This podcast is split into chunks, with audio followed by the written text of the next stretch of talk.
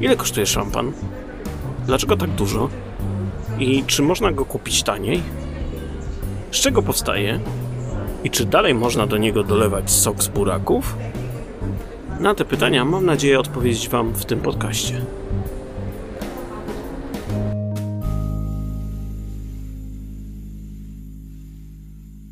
Cześć, ja nazywam się Przemysław Ziemichut, a to jest Strefa Wolnocłowa, czyli pogadanki o alkoholu, jego pochodzeniu oraz historii. Tym razem kontynuujemy temat szampana. Naszą historię, no, niespełna miesiąc temu, zakończyliśmy w roku 1919. Podsumujmy zatem naszą dotychczasową opowieść. Szampan jako wino musujące zawdzięcza swoje początki mnichowi Dompierre Perignon, który jako pierwszy opracował technikę mieszania ze sobą wybranych winogron. Jak wiecie z poprzedniego odcinka, szampana nie wynalazł, ale dzięki niemu musujące trunki łatwiej mogły znaleźć e, drogę na dwory arystokracji francuskiej, bo po prostu stały się jakościowo lepsze. Za czasów Ludwika XIV szampan staje się modny wśród francuskich elit, a że wytwarza się go trudno, tym bardziej wytwarza e, się trudno mm, szampana wytrawnego, to ten trunek tym bardziej zdobywa serce zarówno e, bogaczy, jak i po prostu możnowładców. Szampan ma w owym czasie sporo osadu, pije się go pozbywając się tego osadu, a w butelkach lubi wybuchać i zachowuje się nieprzewidywalnie. Rewolucja francuska, e, a propos rzeczy nieprzewidywalnych, przynosi rozparcelowanie e, szampanii i podział własności, a Napoleon unowocześnia proces produkcji i wprowadza, no nie on w zasadzie, a jego minister, tak zwaną szaptalizację, czyli technologię, która pozwala dosładzać gotowego już e, szampana. Szampan dzięki temu, mm, między innymi dzięki temu, podbija Amerykę oraz Europę, a tą e, drugą szczególnie za sprawą wojen, które toczą w owym czasie Francuzi. Każda armia, która po kolei plądruje szampanie, a jest ich sporo, rozsmakowuje się w musującym winie z tej części świata. Kolejne krwawe wojny dziesiątkują populację mieszkańców Szampanii, epidemia filoksery skazuje ich na głód i nędzę, ale najgorsze ma dopiero nadejść. Podczas I wojny światowej region Szampanii e, staje się miejscem działań wojennych i zostaje zrównany właściwie z ziemią. A co było dalej? O tym właśnie opowiem Wam innymi dzisiaj.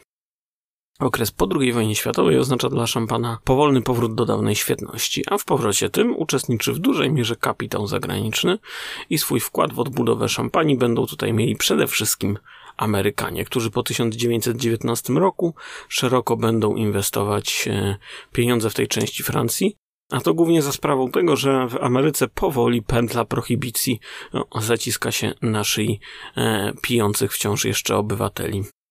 W 1919 roku rząd francuski przyjmie serię ustaw uniemożliwiających, albo przynajmniej znacznie utrudniających fałszowanie szampana przez dodawanie do niego soku z buraków czy rabarbaru. Jak pamiętacie z poprzedniego podcastu, był to dość duży problem e, jeszcze na początku wieku XX. Okres po I wojnie światowej zaczyna być dla producentów szampana zatem czasem prosperity bo nie tylko zwiększa się jakość samego szampana, ale trunek staje się dużo pewniejszy, a dzięki masowej e, produkcji możliwe jest e, wysyłanie go w najdalsze zakątki świata. W styczniu 1920 roku, gdy Kongres USA podpisze ustawę o prohibicji, wytwórcy szampana stracą drugi po Rosji ogromny rynek zbytu. Co ciekawe jednak, w przeciwieństwie do Związku Radzieckiego, producenci szampana nadal będą wysyłać swoje produkty do USA, tyle że nielegalnie.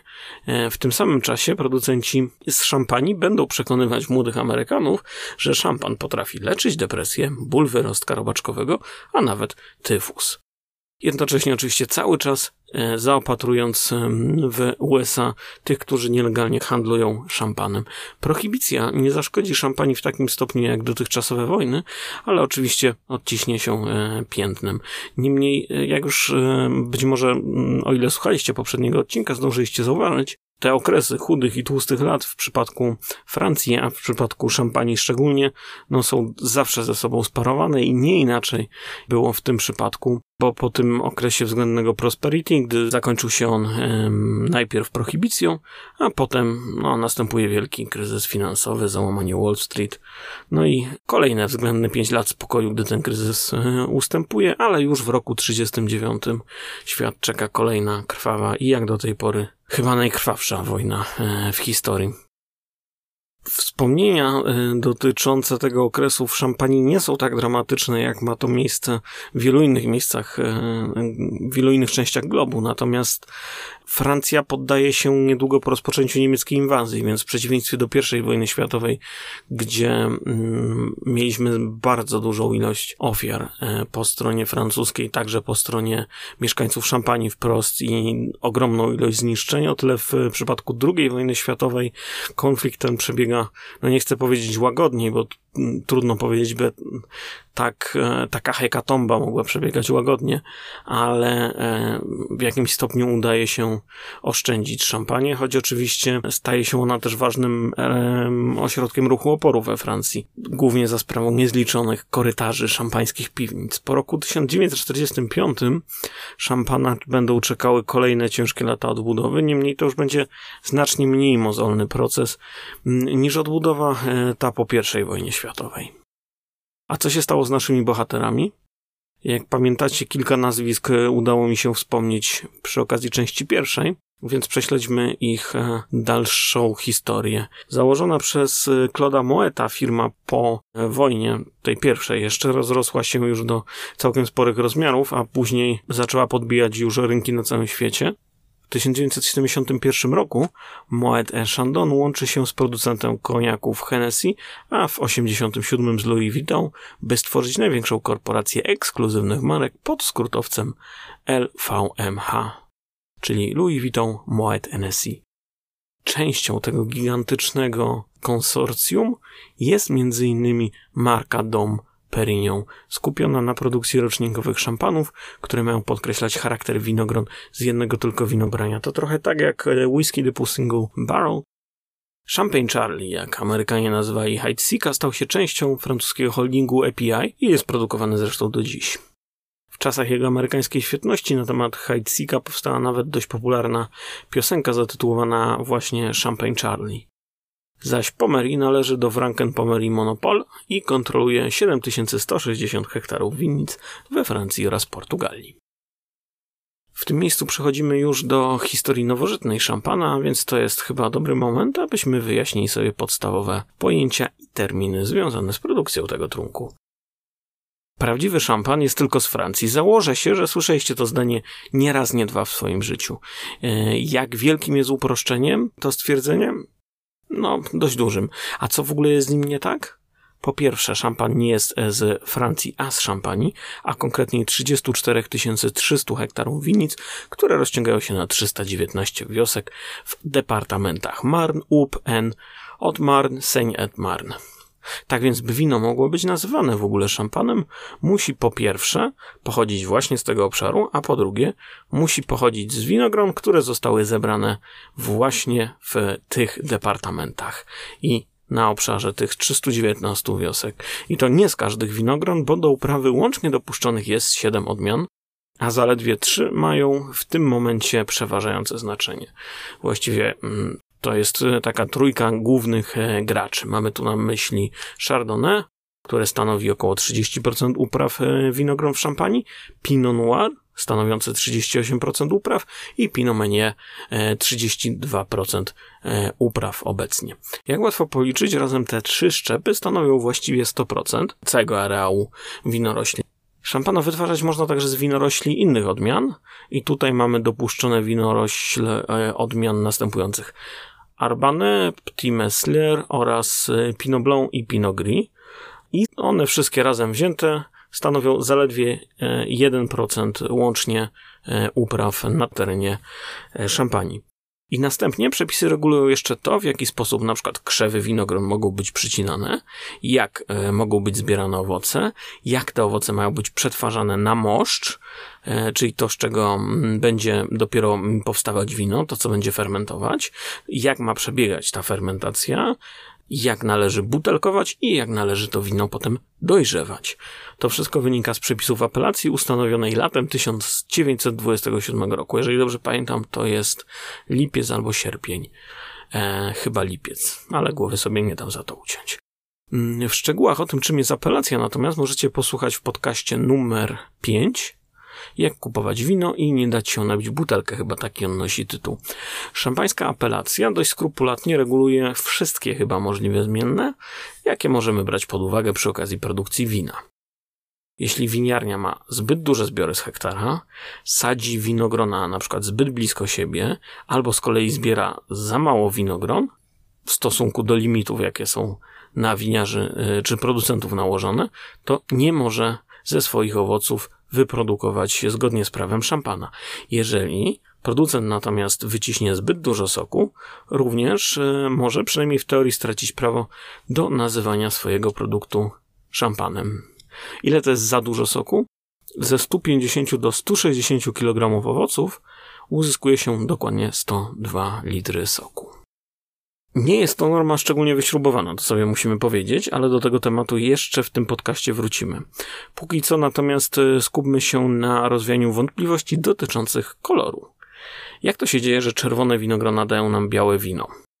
Bo być może jeżeli e, słuchaliście uważnie, albo przynajmniej e, znacie mniej więcej nazwy szczepów winorośli, no to zauważyliście, że przynajmniej Pinot Noir to jest z pewnością, jak sama nazwa wskazuje, winorość czerwona. Zresztą Pinot Meunier również. E, oba te szczepy to są winogrona czerwone i z obu robi się białe szampany. Szampan występuje jedynie w dwóch wariantach białym albo różowym. Dlaczego nie ma czerwonego szampana? To jest prawdopodobnie uwarunkowane e, historią i tradycją i ta tradycja w jakiś sposób przetrwała do dziś. Sprawa jest dosyć prosta. Jeżeli wyprodukujemy go z Chardonnay, no bo większość upraw e, białych, no mamy jedną w zasadzie białą odmianę winogron do dyspozycji tutaj z tych trzech, no to, to możemy określić go mianem Blanc de Blanc. E, I w przypadku szampana białego zrobionego z ciemnych winogron na etykiecie z kolei znajdziemy zapis Blanc de Noir, czyli e, biały z ciemnych. Blanc de Blanc, no to biały z białych. Aby z ciemnych winogron w ogóle mogło powstać jasne wino, to musimy zrobić coś takiego, że wyciskamy sok e, z winogron i następnie on musi mieć jak najkrótszy możliwy kontakt e, ze skórką, no bo oddziela się jakby e, skórka od soku i jeżeli ta skórka zostanie pozostawiona w moszczu, czyli tym, co będzie nam fermentowało, no to siłą rzeczy wino zabarwi się na kolor od różowego do no, ciemnoczerwonego. W zależności oczywiście od tego, jak długo ten proces będzie trwał, no i jakie winogrona zostaną użyte do produkcji takiego wina. Jeżeli pozostawimy e, skórki winogron wraz z sokiem, no to właśnie otrzymamy wino czerwone. Niezależnie czy musujące, czy to będzie szampan, czy to będzie mm, jakiekolwiek inne wino. Tak to wygląda. No i to jest właśnie sekret e, szampana mm, białego tworzonego z ciemnych winogron. No dobrze. Wiemy już, jakie winogrona mogą zostać użyte do wyrobu szampana. Wiemy, skąd muszą pochodzić i wiemy, e, gdzie muszą zostać przetworzone i mniej więcej w jaki sposób. A e, w jaki sposób szampan musi zostać wyprodukowany, by móc w ogóle nosić nazwę szampana? Nie wystarczy wycisnąć samego soku, dodać drożdży, odfermentować i zabutelkować. Każda butelka musującego trunku z szampanii musi powstać z użyciem tak zwanej metody tradycyjnej czy też metody szampańskiej. Oznacza to, że odfermentowane wino jest butelkowane, a następnie dojrzewane w piwnicach i mm, w trakcie tego dojrzewania e, nasyca się dwutlenkiem węgla e, w wyniku tak zwanej e, wtórnej fermentacji, czy też fermentacji w butelkach, drugiej fermentacji w jaki jeszcze sposób można nasycić wino bąbelkami? A możemy to zrobić w sposób sztuczny. Jest to opcja absolutnie najtańsza. Natomiast nie jest to opcja stosowana, bo to, to e, no, może z wyjątkiem napitków pokroju piccolo i e, jakichś bardzo tanich win musujących. Natomiast ligę wyżej, nazwijmy to, są wina produkowane metodą szarmata. Czyli e, nie w butelkach, a w kadziach. No, metoda ta bierze swoją nazwę od nazwiska pana, który to wymyślił a polega na tym, że zatrzymujemy już wytworzone w winie bąbelki dzięki utrzymywaniu w kadzi odpowiedniego ciśnienia. Co warto wiedzieć, metoda tradycyjna, mm, określenie metoda tradycyjna jest stosowane nie tylko w przypadku szampana, natomiast metoda szampańska jest zastrzeżona tylko i wyłącznie e, w Unii Europejskiej dla win pochodzących e, z szampanii. Nie można używać określenia metoda szampańska w przypadku innych win, choć można z tej samej metody jakby powtórnej fermentacji w butelkach korzystać, no i zresztą korzysta się w wielu regionach świata, na przykład w Hiszpanii.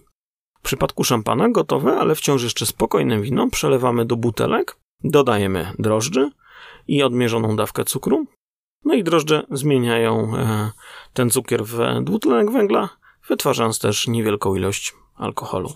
Proces dozowania tych składników z kolei nosi nazwę dosaż e, i oznacza po prostu dawkowanie. Butelki, jak już mamy je mm, przygotowane do dojrzewania, zamknięte korkiem, dodany jest ten, ta, ta porcja cukru, dodane jest, e, są drożdże, e, ustawia się w taki sposób, by dojrzewały z szyjką skierowaną w dół pod kątem 45 stopni. W ten sposób osad drożdżowy spływa powoli z dna butelki, a obracanie butelek wokół własnej osi dodatkowo jeszcze ten proces przyspiesza. O tym sposobie dojrzewania e, już mogliście posłuchać w poprzednim odcinku, a nosi on nazwę remuar.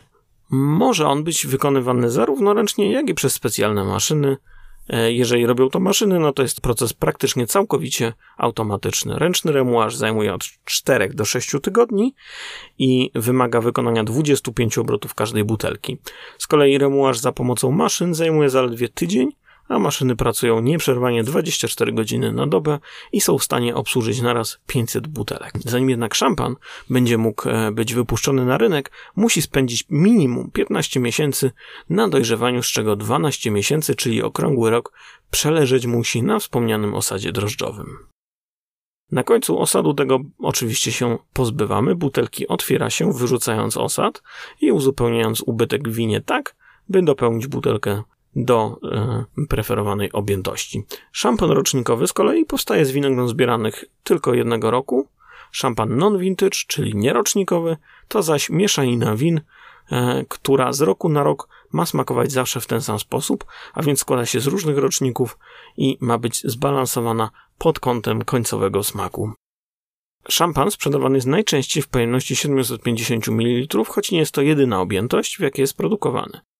Na rynku dostępne są butelki wielkości 200 ml, 375 ml, 500 ml oraz butelki znacznie większe niż 750 e, ml. Do najpopularniejszych pojemności należą 1,5 litrowa butelka typu Magnum na przykład i to jest wielkość dwóch standardowych butelek, albo kolejno butelki 3-litrowe, 4,5 litrowe, 6-litrowe, 8-litrowe, 12-litrowe i tak dalej, i tak dalej, aż do pojemności 30 litrów, bo 30 litrów to maksymalna pojemność, e, w jakich butelkuje się szampana. Każda z butelek może być także identyfikowana dzięki temu, że posiada unikalne imię. Im, imię nie byle jakie, bo to są imiona wszystko biblijne.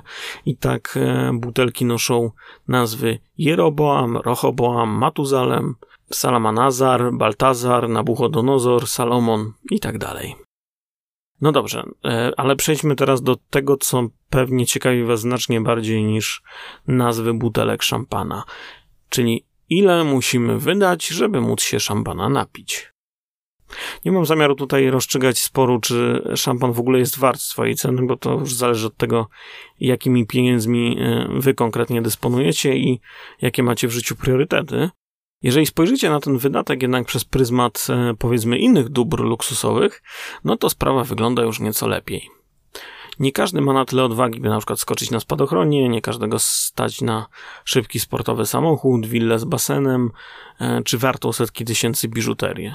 Na tle innych e, dóbr, czy, czy takich usług, rzeczy, które możemy w życiu doświadczyć, no to wejście w świat splendoru szampańskiego, no jest nieszczególnie, e, ten próg wejścia jest nieszczególnie wysoki, uważam. Tym niemniej istnieje kilka sposobów na to, żebyśmy jeszcze tę bazową kwotę, no tych około 200 zł powiedzmy, sobie mogli zmniejszyć. No właśnie, ile w ogóle kosztuje butelka szampana? Jeżeli interesuje Was pojemność standardowa, no to musicie się, czyli 750 ml, to musicie przygotować się na wydatek tak mniej więcej od 150 do 250 zł za butelkę. I tu mówimy oczywiście o szampanach nierocznikowych i to tych kupowanych gdzieś tam powiedzmy w e, sklepach sieciowych. Jeśli interesuje Was pojemność standardowa, czyli przypominam 750 ml, to musicie przygotować się na wydatek około 150 zł za butelkę. Oczywiście im większa będzie pojemność butelki, tym e, szampan będzie droższy. Szampany rocznikowe będą też wyraźnie droższe i podobnie jak szampany od dużych i renomowanych producentów. Niemniej, świat szampański nie kończy się na kilku znanych markach. Jeśli nie zależy Wam na tym, żeby od razu kupować wina z największych szampańskich domów na rynku, macie jeszcze do wyboru setki mniejszych producentów, czasem bardzo małych i w bardzo przystępnych cenach. mniej znani producenci gwarantują po prostu niższą cenę, a zaczyna się taka cena od powiedzmy 120 zł za butelkę. Już lepiej, prawda? Jeśli wybierzecie dodatkowo butelkę w mniejszej pojemności, np. 375 ml zamiast 750, cena również pójdzie w dół. Dodatkowe kilka złotych zaoszczędzicie też, e, jeżeli zdecydujecie się na skorzystanie z oferty sklepu specjalistycznego, do czego mm, serdecznie Was zachęcam, zamiast na przykład e, kupować w markecie. A co jeśli chcielibyście sprawdzić szampana, ale niekoniecznie z szampani? Tak, ja wiem, na początku tego podcastu powiedziałem wyraźnie, że nie ma czegoś takiego e, jak szampan nie z szampani, że szampan jest tylko z szampani. Jednak istnieje dość pokaźna grupa win musujących, które produkowane są w bardzo podobny sposób, czy wręcz identyczny sposób, a które mogą być ze względu na, swoją, e, na swoje pochodzenie czy renomę wyraźnie, wyraźnie tańsze. Po pierwsze, do tej grupy należą francuskie regionalne bąbelki, czyli tak zwane cremant. Cremant de Bordeaux, Alsace, Bourgogne, Loire i tak dalej, i tak. Pod tymi nazwami kryją się wina musujące, które powstają w ramach jednej ogólnej apelacji któregoś z większych regionów i są to wina musujące produkowane metodą tradycyjną, czyli dokładnie tak samo jak szampan, z zachowaniem dość podobnego reżimu produkcji. A więc Cremant e, to każde francuskie wino musujące wyprodukowane poza szampanią powstałe przy zastosowaniu metody tradycyjnej czy metody szampańskiej Natomiast możecie spotkać na rynku bez problemu kremanty zrobione właśnie z tych dwóch odmian, to znaczy z Chardonnay i Pinot Noir i ich cena będzie zawsze relatywnie niższa, a wymogi im stawiane wcale nie muszą być łagodniejsze od wymogów stawianych szampanom. Pamiętacie, jak wspomniałem, że ze 160 kg owoców w szampanii produkuje się 102 litry soku? O ile e, dla szampana maksymalna ilość to jest 160 kg, o tyle dla burgundzkiego kremanta 100 litrów soku uzyskuje się ze 150 kg gron. Cena za butelkę kremanta będzie bardziej zachęcająca, bo wydamy na niego średnio od 60 zł w górę. Metodą tradycyjną produkuje się wina we Włoszech, Franciacorta oraz w Hiszpanii, czyli kawa. Kawa pisane przez C i V. I jest to obok Prosecco chyba drugie najpopularniejsze obecnie wino musujące, które możecie spotkać zarówno w restauracjach, jak i w sklepach. Przy czym e, tu poczynić musimy jedno zastrzeżenie, że butelka kawy czy Francia Corty za 30 zł no nie stworzy wam żadnej sensownej konkurencji dla szampana. Absolutnie mm, zarówno kawa, jak i Franciacorta, jak i krematy mogą stanowić bardzo fajną alternatywę dla szampana, której naprawdę warto spróbować, do czego zresztą e, gorąco Was zachęcam. Zachęcam Was do wypróbowania któregoś ze wspomnianych e, win w ogóle, niezależnie czy to szampan, czy, mm, czy krematy, Franciacorta. E, czy, czy nawet Prosecco. W ogóle bąbelki to jest cudowna rzecz e, i gorąco zachęcam do tego, żeby pić e, więcej win musujących nie tylko przy okazji świętowania czegoś, bo są po prostu dobre i doskonale parują się między innymi z jedzeniem, tam gdzie inne wina kiepsko sobie dają radę, tam na przykład szampan świetnie się sprawdzi, doskonale pasują do wszelkiego rodzaju spotkań towarzyskich, imprez i tak dalej. E, fantastycznie na nich e, robi się mm, drinki, począwszy od mimozy, e, a skończywszy na naprawdę bardzo ciekawych kompozycjach. Więc bogactwo jakby oferowane zarówno przez szampana, jak i przez wina musujące w ogóle, dobre wina musujące, tak to nazwijmy, no jest, jest ogromne. To na pewno nie ostatni raz w tym podcaście, kiedy będziemy poruszać temat win musujących. Także e, na dziś to już tyle. Ja Was zachęcam do posłuchania także kolejnego podcastu, który już dziś dla Was szykuję. A my spotkamy się w odcinku za dwa tygodnie, zatem do usłyszenia dokładnie w poniedziałek. Trzymajcie się, cześć.